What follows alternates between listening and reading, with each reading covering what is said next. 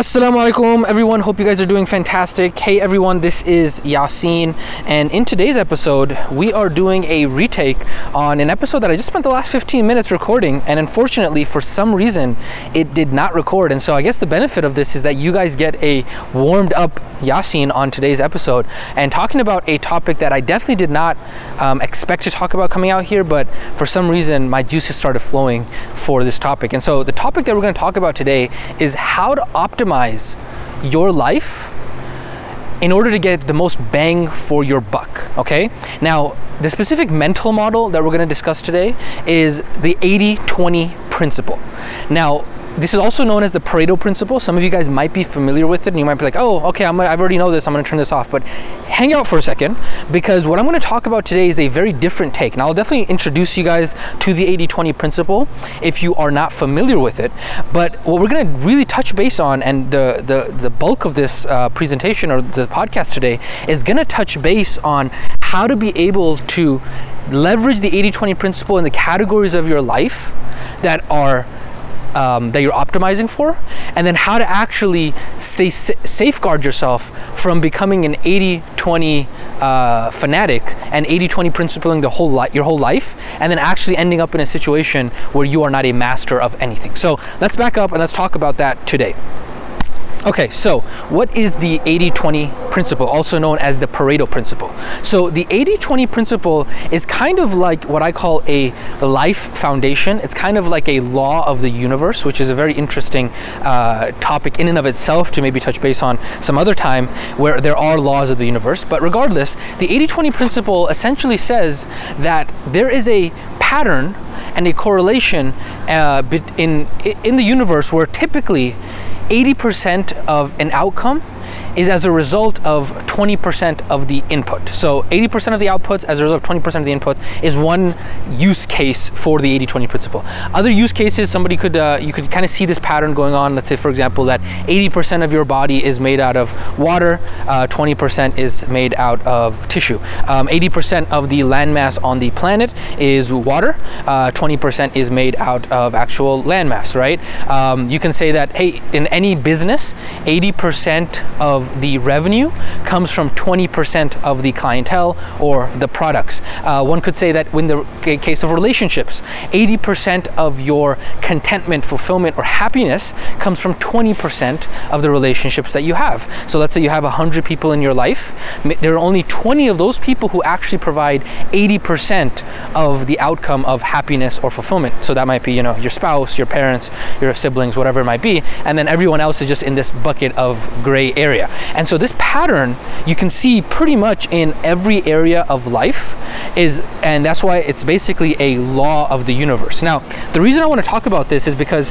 and there's a fantastic book all about this called the Pareto Principle that you can definitely dive into, but I wanted to touch base on number 1, number 1 lesson of today's podcast is to leverage the 80/20 principle in every area of your life to be able to get the maximum bang for your buck and leaving all the things that don't serve you.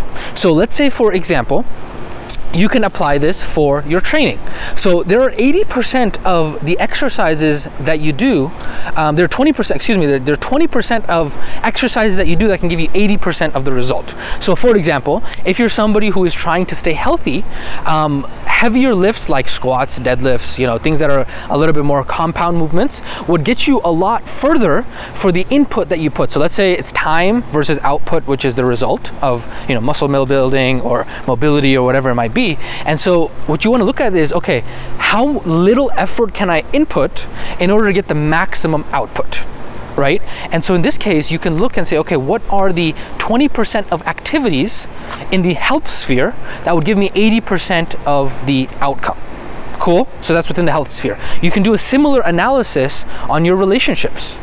There are people in our lives who, when you really look at it, they really don't serve whatever purpose they are meant to be able to do there. And so, for example, if there are people in your life that are more leeches, people who are sucking, uh, taking more effort from you rather than giving you, right?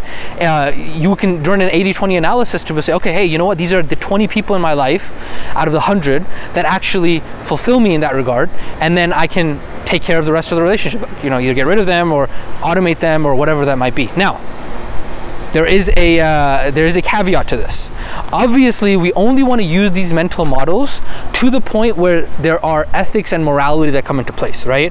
If you're like, oh yeah, I've done an 80-20 analysis and my parents don't serve me, well, that is why uh, the deen has come to regulate what it is that we are doing, right? And so that's why you want to be able to have that caveat in there. So the point being is that you can run an 80-20 analysis across every area of your life in order to get the most bang for your buck. Now, let me tell you a quick story about how I actually ended up in a trap where I was 80 20 uh, optimizing everything in my life and I ended up actually hurting myself.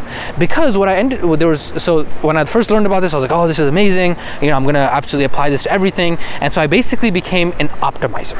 I became somebody who literally for every little thing I was looking at what is the minimum that I can do in order to get the most amount of result. And I achieved that. I ended up doing that in every area of my life.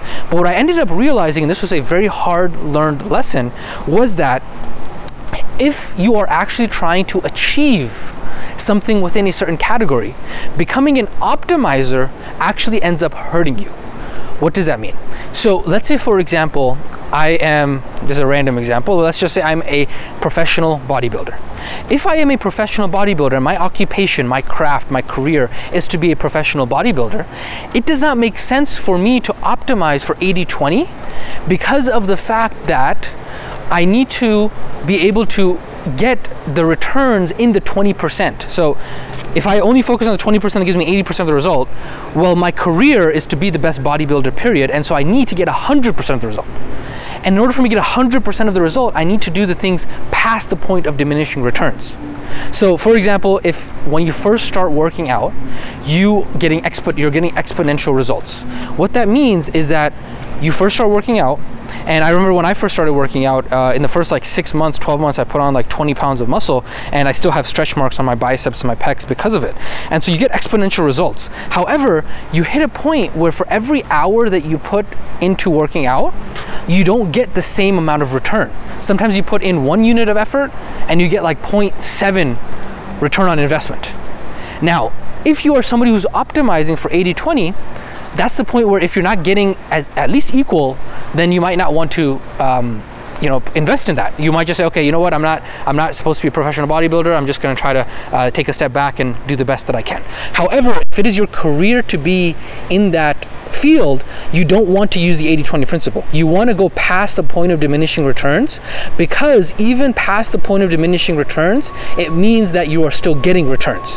And those returns are critical in order for you to attain mastery over what it is that you are trying to do. And so, this is where you have to have to balance it.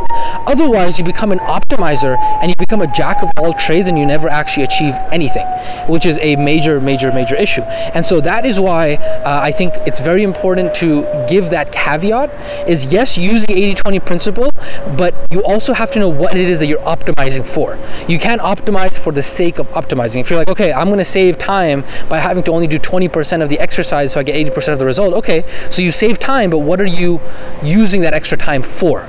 And then whatever it is that that object that you're using the extra time for, you don't apply 80-20 for that. So let's say, for example, I'm going to do it in business. Let's give you another example here. Is when you first start a business as a side hustle, you will start to get exponential returns on every um, hour that you put into it. So, for example, if you're at zero hours, and I could plot this on a graph to kind of show it to you, you're on zero hours of working on your side hustle, obviously you're making zero dollars.